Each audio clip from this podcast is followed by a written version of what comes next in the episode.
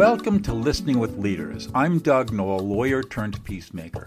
I teach executive leaders how to listen to emotions rather than words so that they can become the leaders everyone wants to follow. And I teach those same leaders how to be authentically present, available, and connected to their families, despite being insanely busy. I have learned that we are 98% emotional and only 2% rational. Learning how to listen to emotions is, in my experience, the foundational skill of life. Stick around to the end of the show, and I'll reveal how you can be on our next guest in 15 to 20 minutes. So let's get started.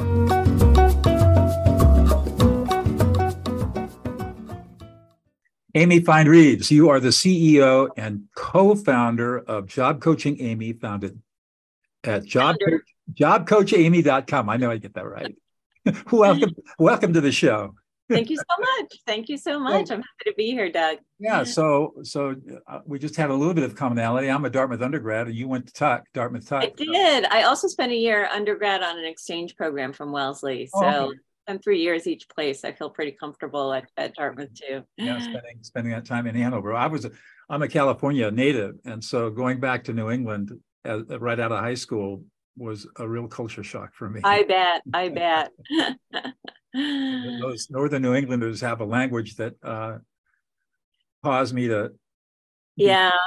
But anyways, tell us about tell us about your journey and, and your work. You've done you've been held all kinds of different positions, executive positions, and have had a really fascinating trajectory. Tell us a little bit about it. I have, thank you. Um, well, my actually what I'm doing now, which what I is what I love most, was is actually comes out of my biggest career failure, which was coming right out of college. And that's a market. My first book is dedicated to helping college, um, new college grads and recent college grads find jobs. And that's really my first love and why I started doing this. And the reason is that when I got out of college in late last century and I had a good GPA from a good school and um, the, it was the mid 80s and people thought, everyone thought, including me, well, if you're the best and the brightest, you should go to Wall Street. So, you know, I bought my skirt suit and I attended the Wall Street training sessions and I could barely get an interview. And I got a job out of the New York Times Classifieds, which ask your parents if you're not sure what those are, um, for uh, as an admin because I could type 90 words a minute and it was the most money I could make.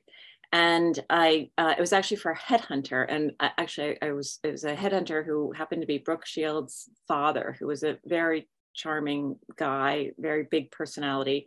And because it was Headhunter, I read every industry newspaper that they covered. And I sat there and I, I did what I needed to do. But I read every industry newspaper and I taught myself everything there was to know about the banking industry.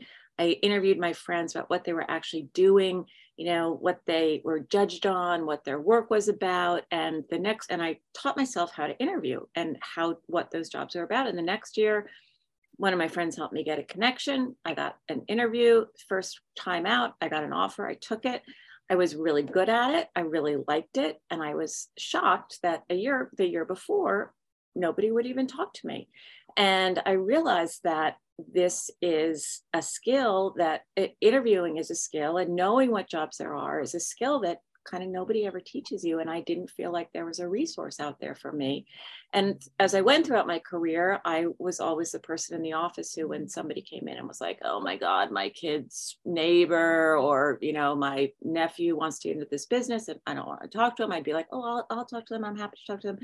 And um, it became a, a, a weird passion, but a passion. And when I um, had the opportunity in my life for the first time not to be the main breadwinner and to have a little bit of runway and try to start my own role, I kind of realized that everything I had been through in my life, which was a career of sometimes, in one instance, having to make a change because as a newly single mom, with a career in consulting who could no longer be a consultant if she wanted to be a mom and um, i took a job but i took a job running a consulting firm um, and so I had to do a mid-career switch, and then have the difficult time I had finding a career. I had done. A, a meantime, I just kind of followed my former bosses along and tried a lot of new industries and just did things that I thought were really interesting and fun. And um, uh, I realized all of those things had been for a reason. Was that I could speak to a lot of industries. I knew how to analyze a company and a job, and I could really make a difference for people. So um, since uh, 2013. That's what I've been doing, and I really love it. I, I put together the most common sense, basic methodology I possibly could. And it turns out it works not just for new grads, but for uh, people at all level. I work with C-suite clients, et cetera. And um, it really, the, the variety of industries that I've worked in, which ranges from um, I've actually been in a uh, blast oxygen furnace, which I'm maybe one of the last people on earth to do that someday, um, to telecom, to uh, direct marketing, and also digital communications. All that kind of stuff has been um, pretty vast. So I can see the commonality, what's common and what's unique, and it, it allows me to make a difference in people's lives. And that's what is really driving me and what I love. So, what is it about if you think if you start thinking about job interviews from the perspective of, of the person who's doing the hiring, the interviewer, the hiring manager, um, typically, how are they going about their business of trying to find the best candidate they can for whatever position they need to fill? Well, for me, I, I wanted to know three things. I want to know can this person, why does this person want the job? Um, what is their what is their interest? And, and i always tell candidates that the most important question is why do you want this job? Then i want to know why does the person can the person do the job? Do their skills and experience link up to it? And then three do they want the job? And oftentimes that's the most important because as a hiring manager my experience was you know we'd bring in maybe seven candidates for a first round four candidates for a second round last round two candidates and I bring my team in and say, okay, what do you guys think? Who we're we going to hire? And they'd look at each other and be like, they're kind of the same, but this one wants it more. And would always go to the person that wants it the most. So I've built an entire methodology every step from understanding, you know, what you might want to do based on what satisfies you in your daily life, even as a student, um, through how to get through the interview and negotiate and review a benefits package around three steps. What is that? That is that you have to prove that you understand what the job is, because no one's nobody wants to hire someone that they feel is going to get in there and be like, "Oh God, I had no idea that you're going to do this. I'm out of here," um, and who can do the job or can be taught to do the job and who wants the job because they're going to work the hardest at, at, at doing it. And I want to know that fast in the interview process. And then it's just a question of going on a deeper level to all these questions, all three questions as you go through it. So as a person who's interviewing, how do you, for example, how do you find out what the what the job requirements are? I mean, you see a job posting online or probably and they Maybe. don't make it easy. They don't make it easy. No. Often you'll get you'll get a job description that is something like, you know, we're an environmentally sustainable company that cares a lot about the earth and our clients, you know, products and you go to Wikipedia and it's a box company. So it's very difficult to to figure it out. And that's part of um, my what I can bring to the table is I, I can teach a, a young, a new graduate, a new professional how to analyze what exactly it means to, um, for example, what a corporate job is. So a corporate job that is, you know, I often say, you know, it's it's overhead or you know what used to be called back office in the days when you put the you know the people who could talk well and look nice in the front office to sell in the back office to people who were the opposite to run the machine you know to run the machines or the accounting but that's all totally reversed now. Um, but you know the the corporate things are things like every firm name. So hr legal, real estate, finance, and you can specialize by industry, but you're still going to do the same things. Right. And then there's the operations, which is what, what actually then you really need to understand what the company really does, which you can figure out with three basic questions, which is figuring out what their market is, who their customer is, and how they compete in that market against their competitors. So, so your advice to you to your clients is do your homework. Exactly. A lot exactly. of homework and from even from the beginning so that's you know i talk a lot about um, even the beginning how to get your resume and um, cover letter noticed and i also harp on if your resume and cover letter doesn't get noticed there's a 98% chance that it has nothing to do with you. It, and if i were the ceo of every company that you applied to I would want to thank, I had the time, I would reach out to you personally and thank you for applying to my company because that's my job. And if that message get lost, gets lost in translation, it's no fault of yours. Right. So, you know, you've got to keep, uh, you got to keep your confidence high about that and realize it's not you. What is, to, I was Sorry. What is it that makes a resume stand out? How do you how do you make, get a resume, especially for a new college graduate who doesn't You- have much of a track? The, the difference is between um, presenting yourself as someone of value and presenting yourself as someone of value to that organization. So remember those three steps I mentioned proving that you understand what the job is, that you can do the job, and that you want the job. I start that with a cover letter and the template in three parts. So the first part is here's why. Thank you for considering my application. Here's what I can bring value to you. Most kids in that situation will write something like, um, I know I can flourish in your organization because that's not what I want to see. I want to see I can add value because your job says you need this, this, and this. I bring this, this, and this, or I want to do this and this. Then you have your skills and experience, which can be templated and doesn't really need to change. So this is why you want to work for the, you want that job. This is why the second part is why you can do that job. And the third part is why you want to work for that company. And I always recommend that somebody go in and pull something off the website because companies put on their website what they're proud of. So take two minutes and say, I love your corporate responsi- uh, corporate social responsibility policy, or I see you're expanding into Asian markets, and I've been taking Chinese in college. Anything like that, it's going to say, and I, and I'll ask you, Doug, if you let's say you're a new college grad and there's a hundred jobs, there's there's a hundred jobs for you to choose from on the market, and every day you get 20 letters from potential jobs. Maybe you did as a Dartmouth senior. Um, that I said, didn't. Please apply.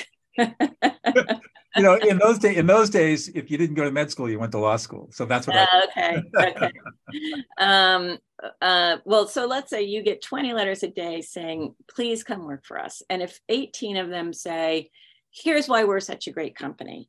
And two of them say doug we know you're a southern california boy. We're going to put you in an office with a nice warm climate. We know you love you care a lot about humanistic issues and um, are thinking maybe of going law school. Here are the things we'll introduce you to wouldn't those two the ones you'd you'd look at first I, ta- I take the two that, that were really interested in my interests. Exactly. So if you flip it the other way, the corporations are going to do the same thing. Mhm. They're going to look at the the comp the what's not just a um, what we call what I call spraying and praying, just sending out any resume, and they're going to say this is somebody that really wants this job and really wants to work for this company. So those would be the three things. So how do how do you um, you know, there I in talking to I talked to a lot of CEOs on this show. It's amazing how much I'm learning. I thought I knew a lot, but I don't. I'm pretty ignorant. it Um, happens to all of us. I know. Sometimes when we're talking to 17 year olds like my daughter. yeah so so i'm curious about kids that um don't stay in jobs for very long they do a lot of job hopping what what's your sense about that and is that a good thing for a career should they should they stay in an organization try to move through the organization as reasonably as far as they can before they think about moving on It's a really good question. Uh, This generation is so different. In my opinion, my humble opinion, it's a management failure. Um, I think uh, those kids have every right to go if they can get a job and vote with their feet and get more money or get more interesting work. Go, it's more power to them. Mhm. I think a, a, a company has if a company isn't going to invest in its assets of its employees, which I think it's pretty it's pretty clear from recent statistics that um, nobody's been very good at doing that um, they shouldn't expect this this generation to stick around. I think it's flipped. When i was starting out in the corporate world there people always used to talk about dead wood oh my gosh there's so much dead wood that the company will not get rid of well there's not going to be any dead wood for people to get rid of because the people who are or there may be just dead wood hanging around at a poorly managed company because the people who are good um, are going to vote with their feet and leave. And Yeah, that's what's happening now. I completely agree. Um, i teach a lot of leadership development stuff and i am always amazed at how how people if they want to develop their leadership skills will not find the resources when within their companies to, to Yeah. develop they have to go outside and hire their own coaches and read their own books and take courses and find peer groups and do all that work and, and none of which is supported by their companies which kind of blows me away Yeah, and if you've read the research by um, McKinsey and the Pew Foundation and the Gallup Foundation, that is what's cited. There are three main main um, issues cited when people leave and for the great resignation. And the first, one of them is that there are no opportunities to grow. And big companies like Walmart are actually in forward integrating into education companies or integrating with third party service providers to help them with jobs like at the levels of um, for example, truck driver or people who are stocking inventory to help them learn English, to help them learn transferable skills, because the cost is just too high. I mean, I think it's it's could be up to between two and four times salary to replace every employee. So I, I, I have don't get me. I have a soapbox I could stand on about the how much well, money there is to be found um, in the bottom line for really investing in your employees. And it doesn't really take that much. It's about communication and to your your career and your point it's about listening to them and talking to them. Yeah. um, and there's there's hard cash to be saved from the soft skills that we have ignored for so long in general as as managers. Right. I did i wrote wrote an interesting uh, a post in linkedin a couple months ago and i did some research and i, I discovered that amazon is losing it, it's costing amazon 8 billion dollars a year just from employee turnover. Wow. And there's some cities where Amazon has warehouses, where the turnover is so great, they're running out of people to recruit and hire because everybody's worked there at the point. Wow. Wow. That's I mean, it's a big deal. It's a really big deal. Big yeah. Deal. Yeah. It, my, I have it again, my theory is we've been so, uh, since I joined the workforce, since you joined the workforce, there has been so, everything about the way we do everything has changed, right? From the way we communicate, produce, manufacture, market, deliver goods has changed dramatically. And every book you read, every um, discussion topic, everything is about leadership.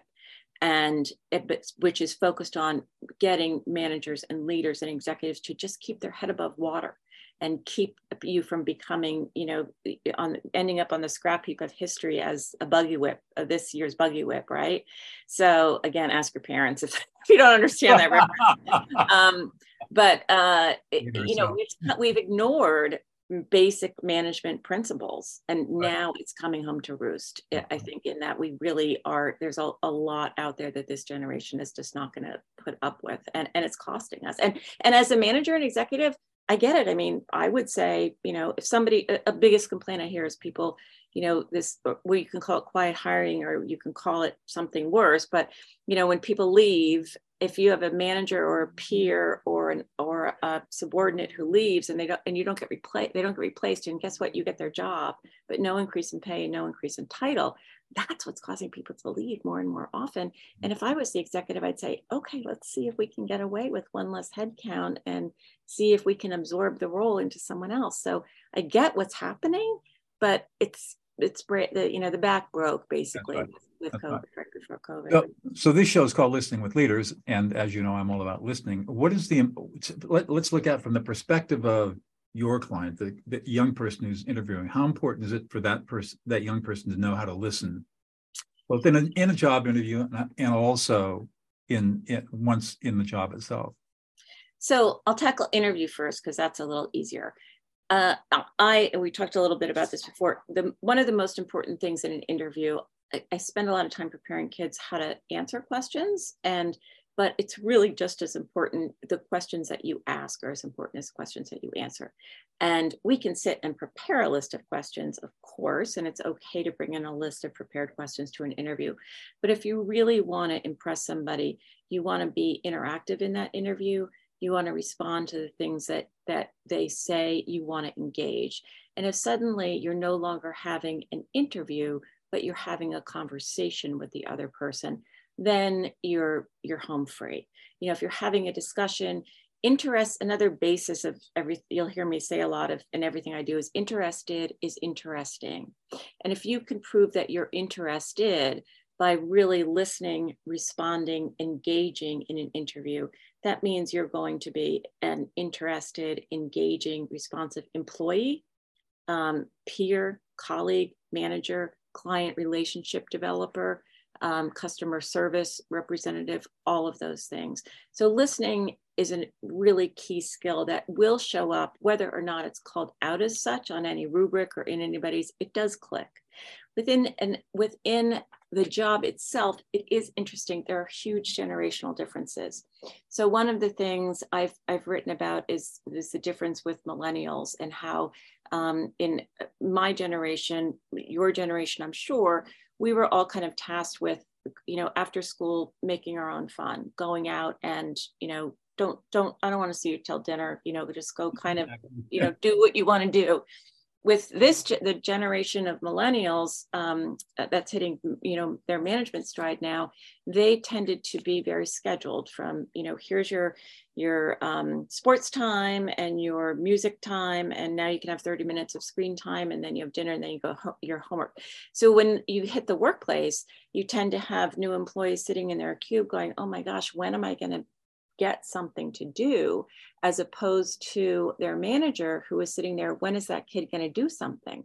So you have this this undefined but natural tendency to have a very high performer who's not going to take the initiative to say i'm going to go find something to do and a manager who's saying i'm not going to spoon feed somebody exactly what it is to do. So active listening in any situation where you're reacting to where you're saying what's the follow up can i follow up? What can i do? is a really is almost even more important for the younger generation because they need to learn and um, uh, integrate into everything they do how to feed themselves how to you know stay interactive and not just um, uh, uh, expect things to be scheduled for them or to be handed to them in a way that, as we say in business school, you know, get the assignment without the appendices and have to go find all the data yourself. Um, so that's a kind of thing that is a is a, a key skill that is really difficult to to learn unless it's called out as such. And there's lots of other ways to t- think of it too, but listening is a is a is one of the foundations. I had never thought about the generational difference of kids young people who are lit had very structured lives. Yeah. Uh, and now all of a sudden they're they're dumped into a work environment that's completely unstructured. Exactly. expected to be self motivated to go out and find, figure out what to do, and then figure it out themselves, and start producing. Exactly. And exactly. I can see why I can I can see that there would be a very big disconnect between management and these kinds of employees. So, so that raises another question: of, of the young people that you're working with, how would you how would you gauge or rate their basic people skills, their ability to listen, to be to use empathy, to be able to solve conflicts, uh, to communicate clearly, those sorts of things. Um, I, I, hate to make a sweeping generalization about generalization about anybody uh, in general, but I think that they are. Uh, what I would say is they're given a lot of clues by their workplace and their structure that are difficult to interpret. So, for example, a really um, superficial example is, um, you know, I'll have clients who will say to me, Yeah, I, I, I, wear yoga pants every day to work and nobody's ever said anything. Or I've left every day at four o'clock and nobody's ever said anything. And, you know, how do I, how do you really explain that you're not in, a professional environment isn't one where there are other cues you can pick up on other than somebody telling you directly. That's an example of being structured. I apologize for the horns in my house. Um, there's and there are other things much more important related to career advocacy. So again, when you're very structured, if you one of the things and and it, it depends on the company and one of the the things that I rail against is that I see these kids coming up against is man- what I call management by least resistance, which is um, you're tur- turn in a piece of work and your manager doesn't really have time because they're so busy trying to lead and or just keep themselves above water that they they say oh this has a couple of mistakes but i'll just fix them. And i'll say oh great job because it's much easier to say oh you're doing a great job than to say you had some problems let me show you how to fix them. And this happens two or three times three or four times and the kid is saying the younger person is saying i'm doing great at work. Everything's really good. And the manager is saying oh my god this is coming coming back riddled with mistakes, but I'm just going to fix them and go on. So you have your first performance review, and the younger person comes trotting in thinking they're going to get a great review and a raise, and the manager says, you have some issues and that they're really problematic and there's a huge disconnect and that is uh, it, it, it's it's the other side of the listening it's people don't want to have the conflict they don't yeah. know uh, people are not difficult conversation right exactly and that's exactly the kind of thing that makes a young person leave right. and it's exactly the kind of thing that for a manager who's never been taught how to manage which is really a very simple process of spend a few minutes explaining what the issue is. And it's yes it takes much a lot of time. Yes it's uncomfortable. But yes it's an investment that the company needs you to make. And in fact if you can make it part of what that manager it, goals are what the manager is evaluated on make it part of the internal metrics for how you grow as a manager. And all that has kind of been swept aside and most people that i work with they can't even tell me what the job description looks like for the next job up the ladder, which you would think would be a very basic element mm-hmm. of corporate structure. But so many of those things, because everybody has just been so pressed for the amount of things on their plate that are new and different and changing and always just trying to keep up that some of the basics have slid, like how to communicate between employee and manager. And we cannot hang that on this generation because no. it's no, more than that. It's more than that. I agree. And, and this all goes back to the fact that companies are so unwilling maybe because they feel like there's a perceived lack of resources or lack of time or or it's not important i still it's hear, not valued it's just not valued i still hear i still hear the term soft skills used as a pejorative and i always laugh because what people business people don't realize that the term soft skills was coined by the us army training command in 1966 oh that's a great describe all of the skills that an army commander needed in order to command a battle space and wow. Wow, I did not know that. That's where the term soft skills came from. And now we go, well, that's all that soft skills crap. It's just not important. You know, that's all touchy feely, you know, stuff that's just not important. What's important is the bottom line and numbers. And you know, yeah, yeah, my head and say, oh. yeah. yeah, all the research says that's what makes a difference between a manager and executive and an executive and a C-suite executive are the soft skills. Yeah, I keep thinking that that, for example, a manager ought ought to be ought to be graded on how many of your how many of your direct reports um, were promoted within the company. Yeah, now, exactly. You know, how many of them how many of them have become leaders in the company? Yeah. And I always tell I tell people your job is to train the people below you to take your position. To yeah. that's your job. Yeah. And and that's culture. There's so much talk about how do you keep culture in a remote environment. It's like right. Zoom beers on Friday or do this or that. Nobody wants to do that. A culture is how much you get promoted within an organization, how much an organization invests in its employees. That's real culture. It's not sending snack boxes to remote employees with the company logo on, which you would be amazed how many people think that passes for culture. Oh, so that's definitely one thing. And Oh, keep going. I, I, had a thought, but it, it flew out of my head. Um, so. I, I, well, obviously we're in agreement on a lot of this, and it's. I don't know whether it's because we're a little older and we've seen so much more. Yeah. Um, or it's just that the people that have come up behind us really never learned all of this stuff, and so they just do. They do the best they can with what they know, and yeah. they're learning because learning takes effort. Yeah. Yeah, I really think it's also a funny. I mean, look at some of the things we've been witness to professionally in our lives. I mean, the change of pace in development, and I mean, it completely blows me away. And I feel privileged to have had a seat at the table for how much has changed in the business world. I mean, it's been endlessly fascinating to right. see how much everything has changed since I got out of business school in 1992 I mean, I didn't have a cell phone. I didn't have oh, email. No. It's insane. I took, and, I took the bar exam with a manual typewriter. and I remember doing a, a, visioning, creative visioning exercise when I first started consulting about um, how will you order groceries in the future? And the most innovative person said by fax.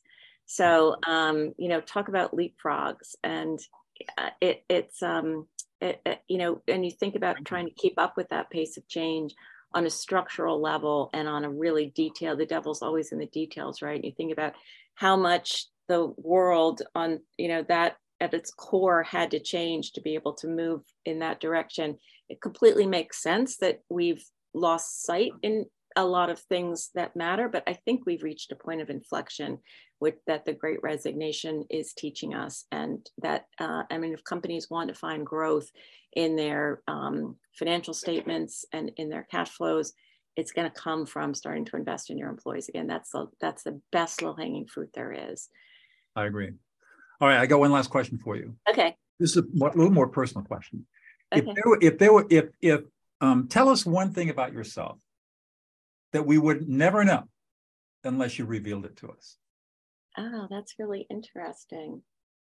Sometimes I tell people I'm the daughter of a, um, a World War II pilot, but that's a, but you know how old I am.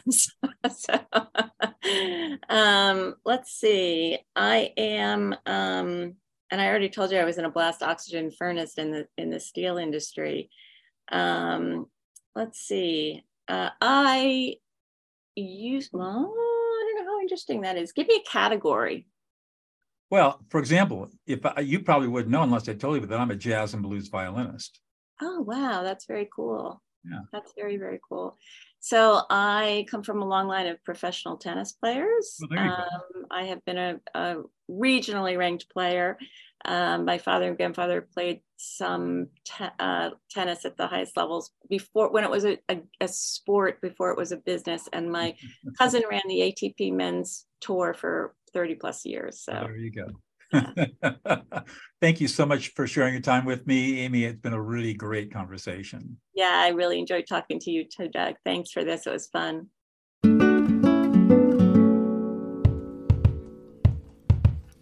Doug Noll here. Thank you so much for listening to Listening with Leaders. If you are a successful executive leader who would like to be on this program, please visit podcast.dougnoll, D-O-U-G-N-O-L-L dot com slash podcast. If you got something out of this interview, would you please share this episode on social media? Just do a quick screenshot with your phone and text it to a friend or post it on the socials.